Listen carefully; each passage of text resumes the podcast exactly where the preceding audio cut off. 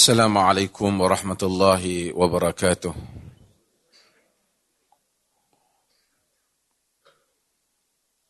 الحمد لله. نحمده ونستعينه ونستغفره. ونعوذ بالله من شرور أنفسنا ومن سيئات أعمالنا. من يهده الله فلا مضل له. ومن يضلله فلا هادي له اشهد ان لا اله الا الله وحده لا شريك له واشهد ان محمدا عبده ورسوله اما بعد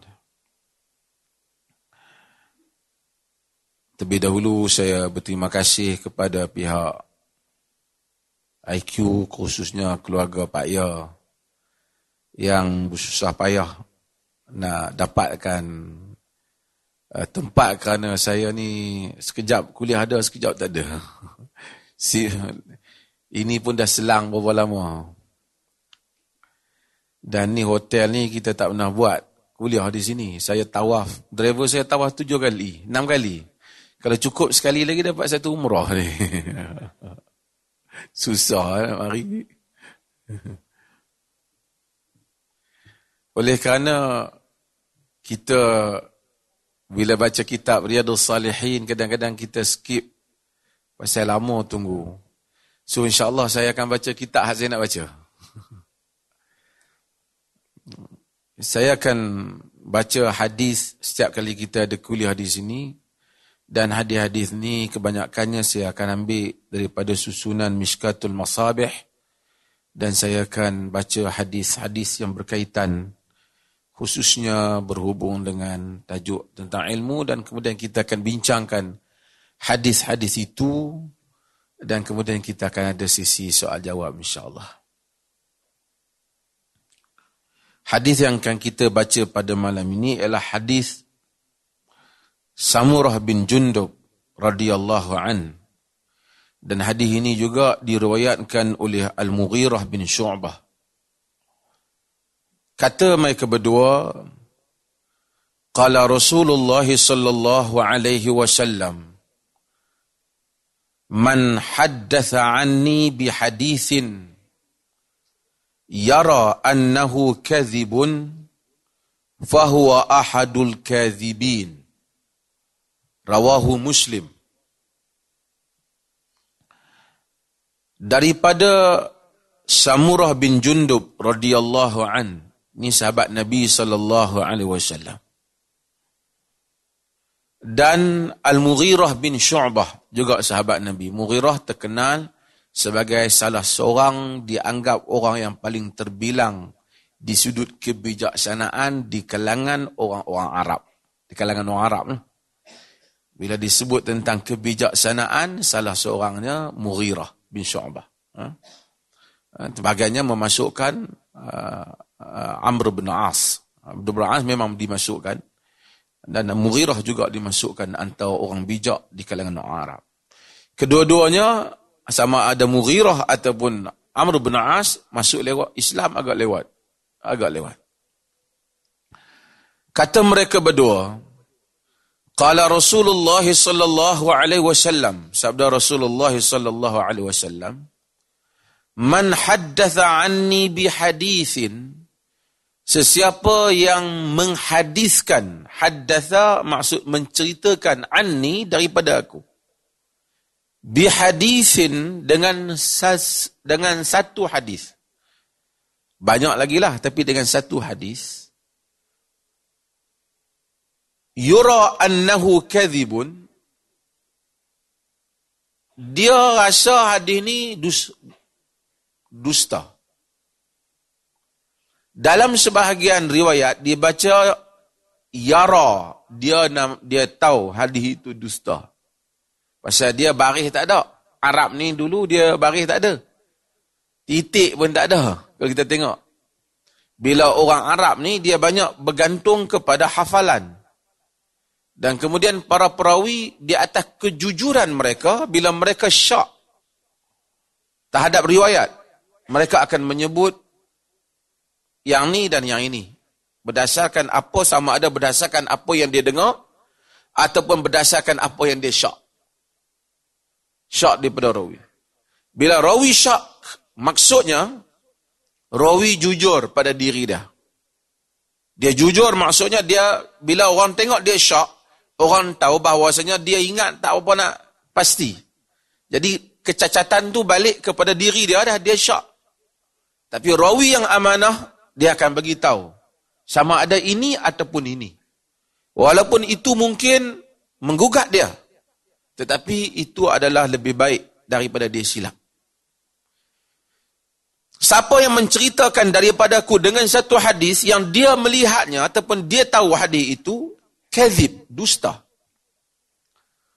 Fahuwa ahadul kazibin, maka dia salah seorang pendusta. Dalam sebahagian riwayat, dia baca, fahuwa ahadul fahuwa ahadul kazibain. Dia buah bari atas. Dia boleh tu. Pasal dia bari dah. Kalau buah bari bawah, kazibin. Buah bari atas, kazibain. Dalam Arab, dia ada beza. Kazibin, para pendusta. Kazibain, ha, ni yang menjadi Arab dah. Ha? Musanna, kan? Kan? Mufrad. Musanna. Jama. Oh, ramai kelas bahasa Arab ni. Kazi, kaziban, tapi bila dibaca dengan baris bawahnya, kazibain. Dia salah seorang daripada pendusta. Makna tak apa jauh. Jadi kalau salah kalau dia salah seorang pendusta, ramai yang pendusta tu. Kalau dia salah seorang daripada dua pendusta, yakni pendusta yang awal yang reka hadis, Pendusta yang kedua yang sebarkan hadis. Hadis palsu. Yang sebarkan hadis palsu. Jadi pendusta, kalau dulu ulama-ulama ada kata pendusta, pendusta, pendusta ni bukan saja yang reka hadis tu termasuk pendusta, yang tolong sebar termasuk pendusta. Yang tolong forward termasuk pendusta ha, yang tolong copy and paste termasuk dalam pendusta. Dan dia merupakan salah satu daripada dosa yang besar.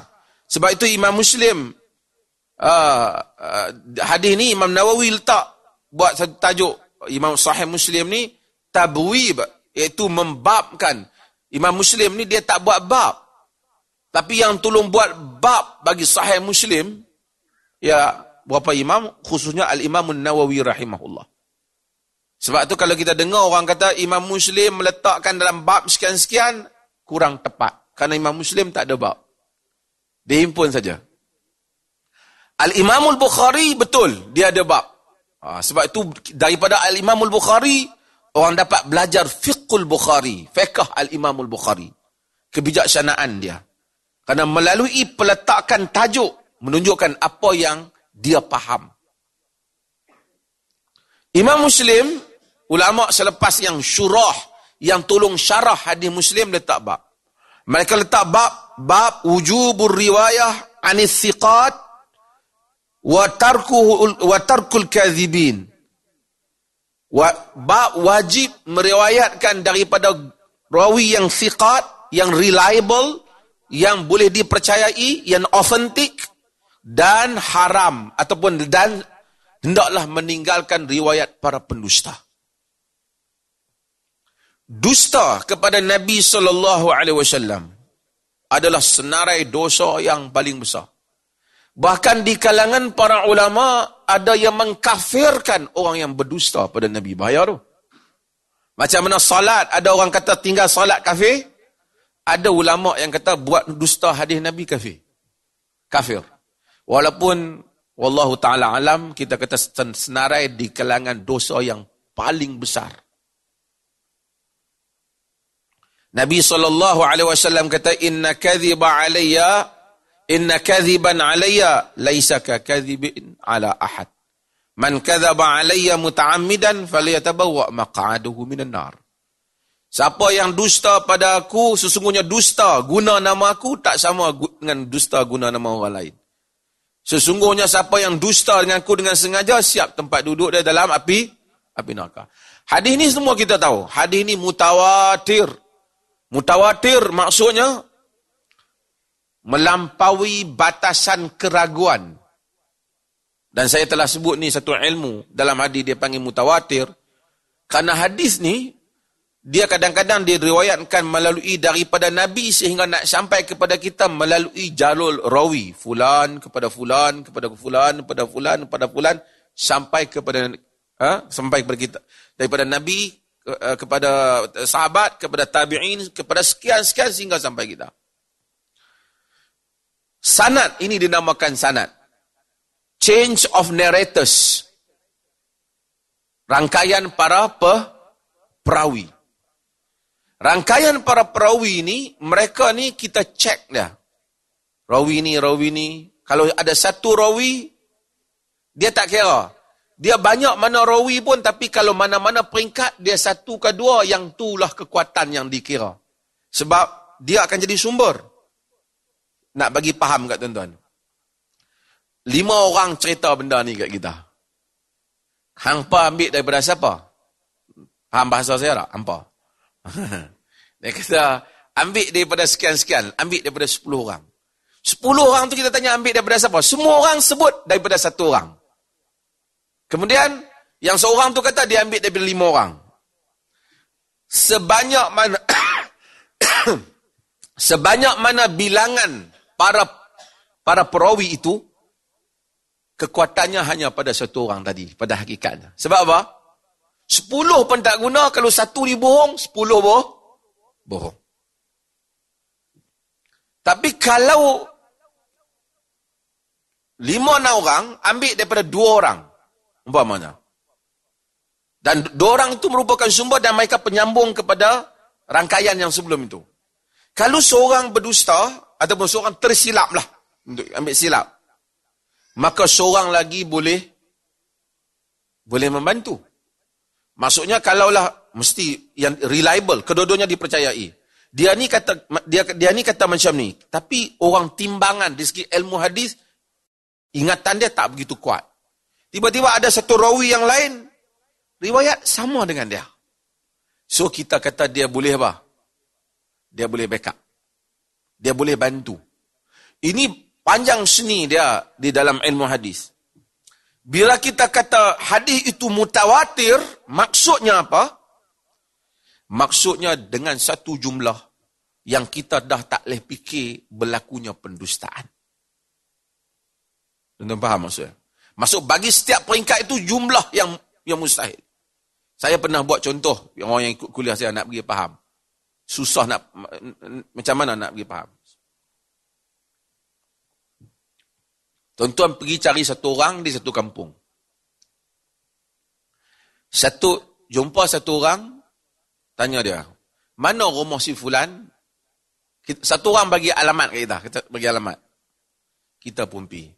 Dia kata, aku ni, utang aku ni ham pergi tuntut pada orang sekian-sekian, alamat sekian. Kita kata, betul ke dia ni ni?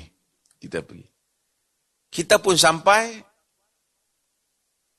masa peringkat kita dapat tu kita masih lagi pada peringkat shock.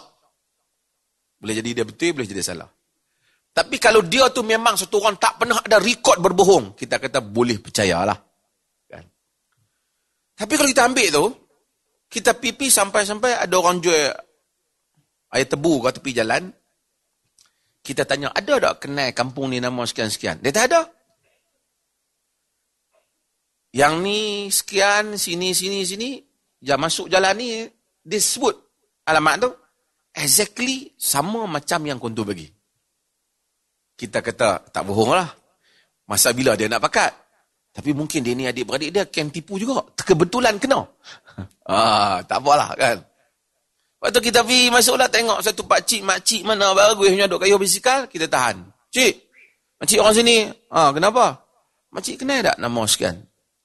Oh, tu rumah. Dia tunjuk yang sama. Lepas tu kita tanya, artinya beberapa jumlah yang mustahil mereka ini berpakat untuk berbohong. Faham tak?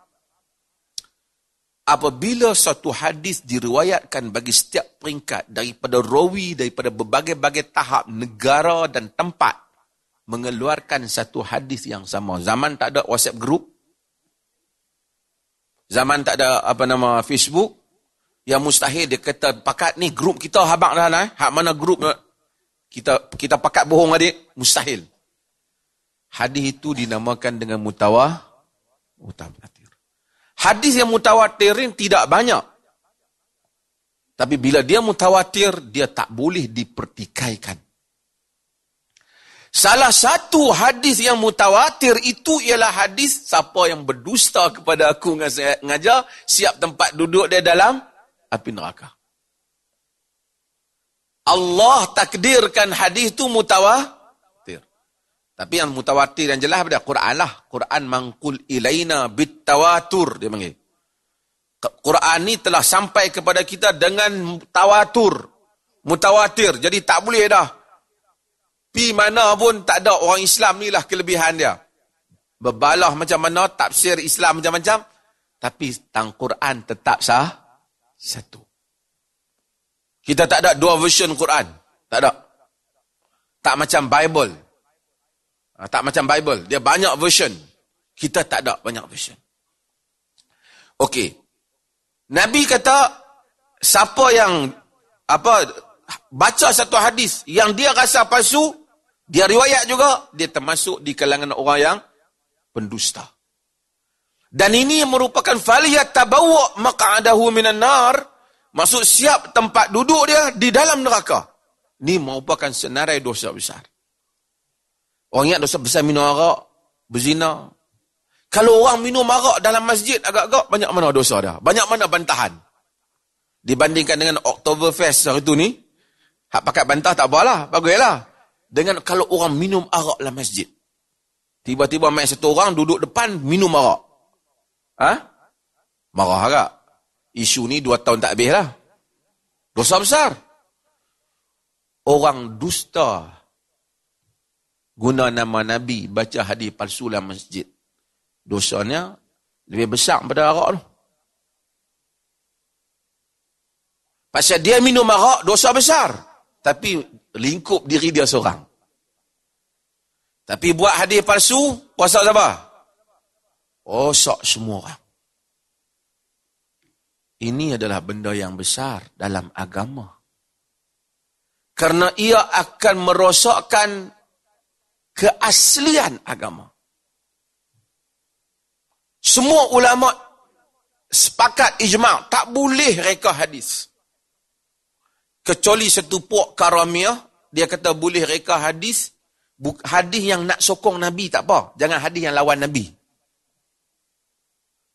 Jadi dia pun membuat hadis-hadis yang dia rasa nak support nabi.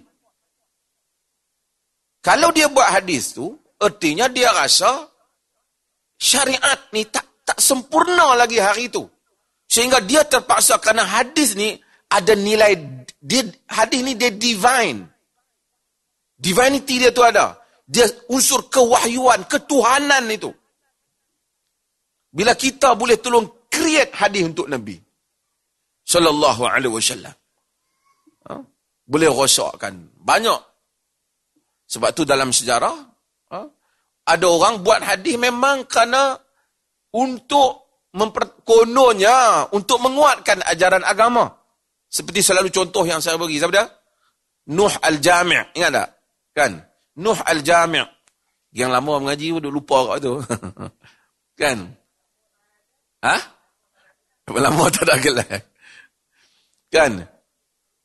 Nuh bin Abi Maryam. Dia reka punya banyak hadiah-hadiah palsu tentang fadilat surah dalam Al-Quran. Fadilat-fadilat surah. Ada surah yang ada fadilat. Suratul Kahf. Kan? ada apa nama uh, suratul baqarah ayat kursi suratul fatihah. Tapi nuh bin abi maryam dia rekod lagi banyak. Setiap surah tu kerana kononnya nak galakkan orang baca Quran. Sebab zaman itu dia kata orang duk tumpu kepada baca sirah. Al-Jami' Dia Al-Jami' kerana Nuh yang menghimpunkan. Nuh Al-Jami' ni terkenal kerana dia orang yang soleh, ahli ibadat, kuat ibadat, kuat salat, kuat puasa.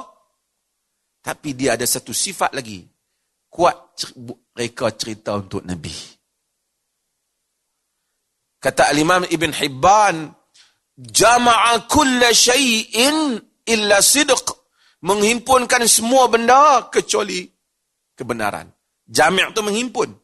Patutnya dia himpun kebaikan. Dia himpun salah satu dosa besar. Iaitu berdusta pada Nabi. Padahal sifat dia yang lain tu bagus dah. Menunjukkan orang yang saleh pada zahirnya juga kemungkinan terlibat dengan perkara yang seperti ini.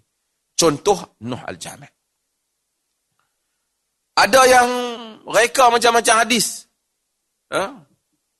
Kadang-kadang ada hadis. Di orang perempuan depan ni, kita baca hadis-hadis perempuan sikit. Ada hadis palsu. Kononnya Nabi kata, konon Nabi kata. Ha, Sekali dengan dia pergi potong sekat buat hadis pula. Konon Nabi SAW kata, palsu ni.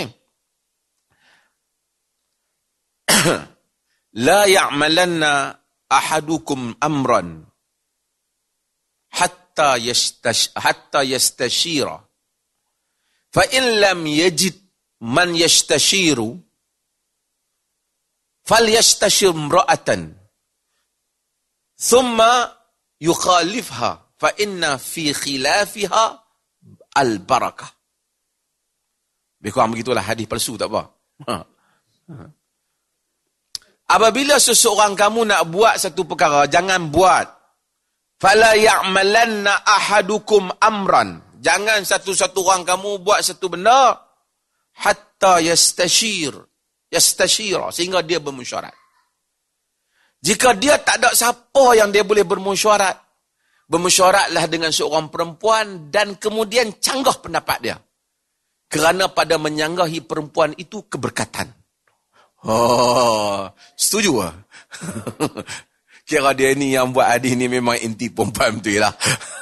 Ha? Ha?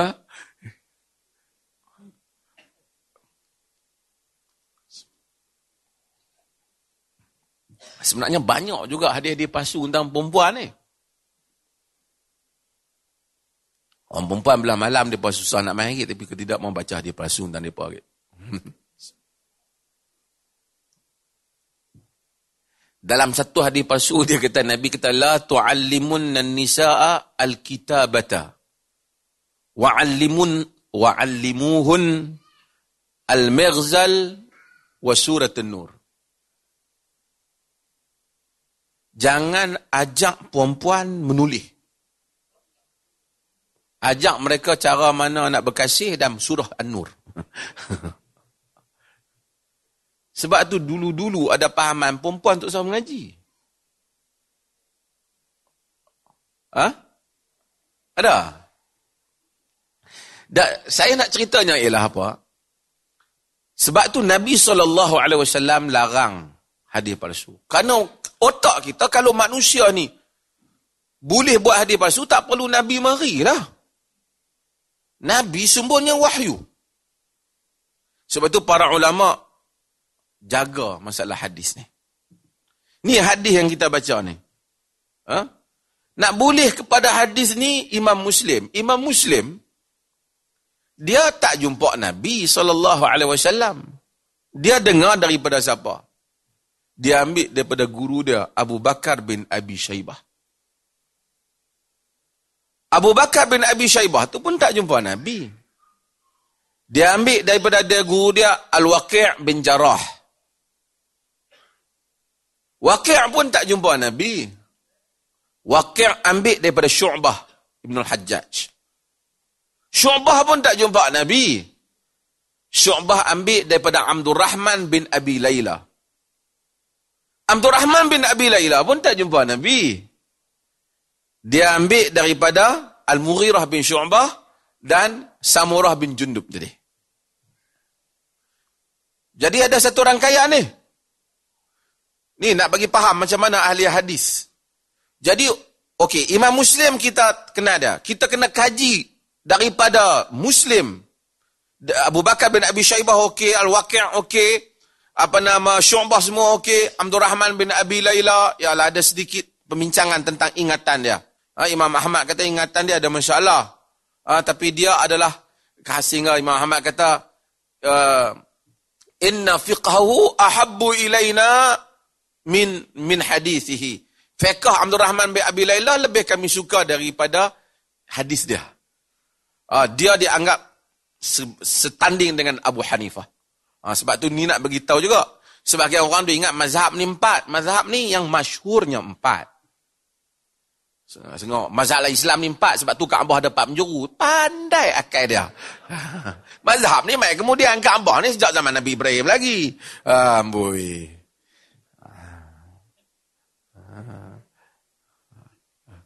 Hak duduk dengan hak, hak yang duduk dengar menganga lah dengar kan. Uh hebat. Kata. Hmm. Tu kita serubuh kasut di kaki dengan buatan kepala. Okey. Sebab tu ada Abdul Rahman bin Abi Layla, mazhab-mazhab. Cuma mereka ni tidak besar. bila tak, dan uh, tidak diwarisi dengan besar. Mazhab hak awal, hak besar ni tiga lah. Iaitu Abu Hanifah, Malik dan mazhab Syafi'i. Kemudian Imam Ahmad, dia berkembang-berkembang, dia kemudian juga menjadi mazhab yang besar. Sebenarnya Imam Ahmad ni agak kemudian menjadi mazhab. Ha? Mazhab Ahmad. Tapi tak apa. Setelah dia tengok rangkaian tadi, tak cukup kata, oh kita tik rawi ni, tik rawi ni, tik rawi ni, tik. Okey, siqah, siqah, siqah, reliable, reliable, reliable. Nak tahu macam mana? Dia ada satu ilmu khas, kutubur rijal, kitab rawi yang bagi tahu latar rawi ni. Nak kena cek apa benda. Nak kena cek bila dia ambil hadis ni. Sebab kena, adakah dia dengan rawi yang sebelumnya benar-benar berjumpa Pasal dibimbangi dia tak jumpa. Pasal negeri Kufah Basrah dia kena ada dia kena ada pertumpung dia panggil subutul luqa. Ah luqi. Subutul luqi dia mesti jumpa. Bila jumpa baru dia boleh riwayat. Kalau main pasal hadis ni ah, ulama hadis hebat. Kadang-kadang ada macam ni. Saya nak buat faham. Katalah tuan-tuan katalah ini bukanlah ini kata majlis hadis. Yang duk main mengaji lama ni. Mai, mai, mai. Ambil satu hadis. Tiba-tiba satu, dua minggu tu dia tak mai. Kawan-kawan dia semua mai. Bila dia nak riwayatkan hadis, hadis yang hari dia tak mai tu dia tak dengar lah. Ataupun lepas dia dah berhenti dah, dia duduk sibuk kerja apa, dia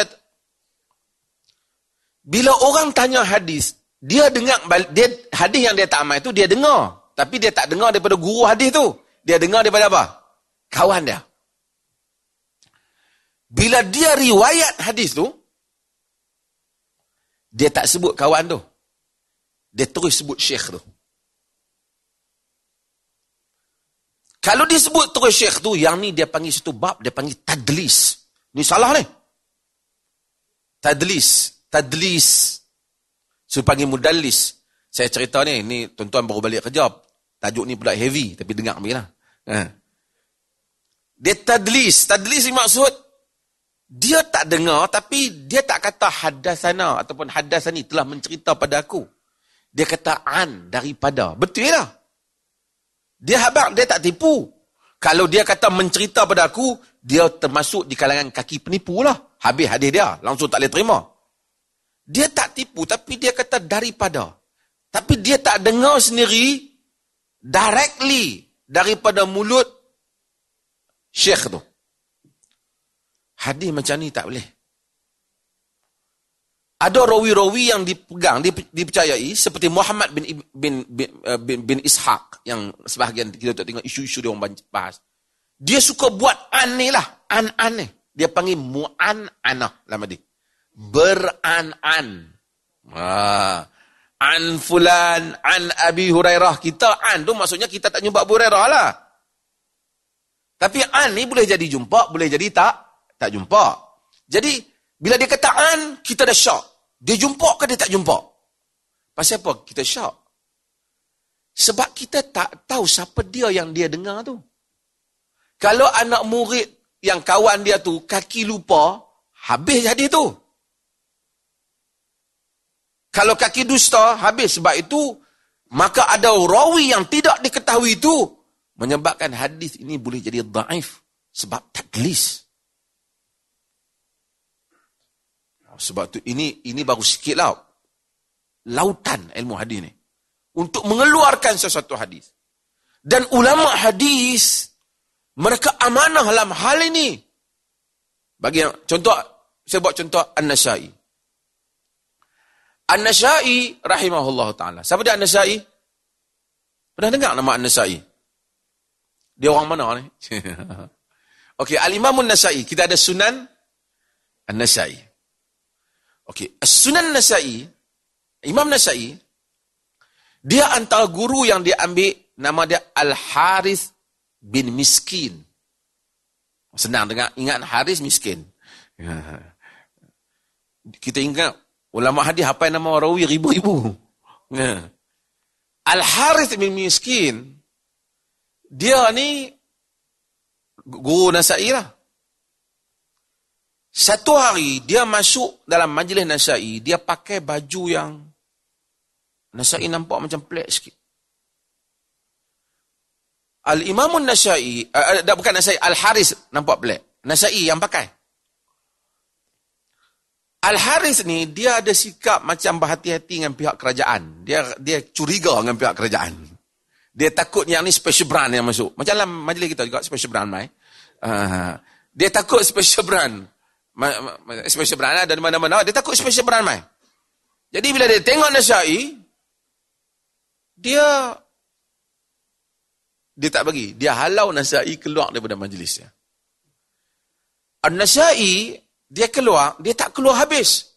Dia duduk di belakang pintu lebih kurang macam tu. Dia ni terlalu nak dengar hadis. Nasyai ini terkenal dengan warak. Warak salih dan dia mazhab syafi'i. Rahimahullah. Dia, dia dengar Al-Haris baca hadis. Jadi dia dengar hari baca hadis. Dia riwayat. Padahal dia tak patut riwayat. Pasal bukan dia tak patut, boleh juga dia riwayat. Dia bukan berdusta tapi patutnya dia riwayat kena macam ni. Haddathana Al-Harisu bin Miskin qira'atan alaihi wa ana asma' telah menceritakan kepada kami Al-Harith bin Miskin tak tak kalau dibaca kitab hadis itu kepadanya dalam keadaan aku mendengarnya. Itu betul. Patutnya hadasana telah mencerita pada kami. Tapi oleh kerana dia tahu hadis tak mau cerita kat dia, dia kena halau. Jadi dia tulis dalam riwayat dia, Qala al-Harisu, kata Haris bin Miskin. Tak tak kalau dibaca kitab hadis kepadanya, maksudnya ulama dulu anak murid baca kitab tok guru balik, tok guru dengar, ya betul seperti itu, kan? Tak ha? dibaca kitab hadis kepadanya sedangkan aku mendengar. Akan ada dalam Sunan Nasai akhbarana al-Harith bin Miskin telah menceritakan kepada aku hari miskin. Hak, hak kata akhbarana tu hari dia boleh masuk kelas. hari dia tak boleh masuk kelas, dia kata apa? Dia kata saja. Hatta padahal kalau dia tak ada beza pun. Tetapi nak ceritanya betapa amanah ulama-ulama hadis di dalam mereka meriwayatkan hadis Nabi sallallahu alaihi wasallam. Maka hadis hat, hasil daripada pengorbanan besar mereka dalam hadis. Maka kita terima hadis ini. Pun begitu ulama hadis masih cek lagi. Kalau hadis tu tiba-tiba bercanggah dengan prinsip-prinsip umum Islam. Kita kita akan kata rawi mungkin keliru, waham. Ha, ini yang tuan-tuan dengar. Saya dok jawab kepada satu orang, apa nama tu, yang kata Nabi pi talakkan Saudah binti Zam'ah dalam keadaan uh, Saudah tu dah tua, dah tak boleh layan sek dia dah baru ini semua perkataan yang dahsyat. Hanya kerana dia mengambil satu dua riwayat yang terpisah daripada himpunan riwayat. Himpunan keseluruhannya kena gabung dengan Quran. Nabi itu adalah laqad kana lakum fi rasulillahi uswatun hasanah. Nabi itu apa dia? Innaka la'ala khuluqin azim. Engkau di atas akhlak yang paling tinggi. Kalau ada mana-mana riwayat, pasal rawi bila diriwayat, mungkin diriwayat sebahagian cerita. Tapi tidak keseluruhan. Ha? Dia kata kat aku, dia tak mau ikut hang dah. Itu satu cerita. Cerita sebelum kita tak tahu. Bila Nabi, Nabi tak pernah kata dia nak talak saudah. Saudah sangka. Dia tak pernah kata. Ha. Pasal apa kita nak buat persepsi kata, pasal Nabi kahwin dengan Saudah, umur Saudah 55 dah. Kalau pasal, dan Saudah bukan wanita yang cantik, wanita yang gemuk. Jadi ini semua, uh, mereka ni pergi ambil sana sini sikit, kemudian dia buat buat kesimpulan kat kita, tak apa, kita boleh habak je ni, tak usah maki Nabi, maki kita lah. Kau hang rasa nak cari orang nak maki. Ini maki Nabi ni besar. Ini bukan kecil-kecil punya cerita. Ha? Sebab itu maka maka kerana ini dah pendustaan kepada Nabi dusta. Ha? Dan hadis-hadis Nabi SAW, sahabat ni, bila hadis ni sahih, dia tak macam dengan saya kita cerita satu satu satu hadis walaupun cantik. Semua sebab tu ulama kata kullu maqalahu nabi sahih. Walaysa kullu sahih qalahu nabi. Walaysa kullu sahih qalahu nabi. Semua yang nabi kata sahih, tapi bukan semua yang sahih nabi kata. Malaysia, negara di Asia Tenggara sahih tapi tak ada hadis. Kita ada masalah YNDB sahih tapi tak ada hadis. Tak, benar benar satu hal yang lain. Tapi hadis satu hal. Karena bila hadis ada hadis sami'na wa ata'na. Siapa pun kita? Tentu tahu saya pernah cerita bang ni sebahagian dengan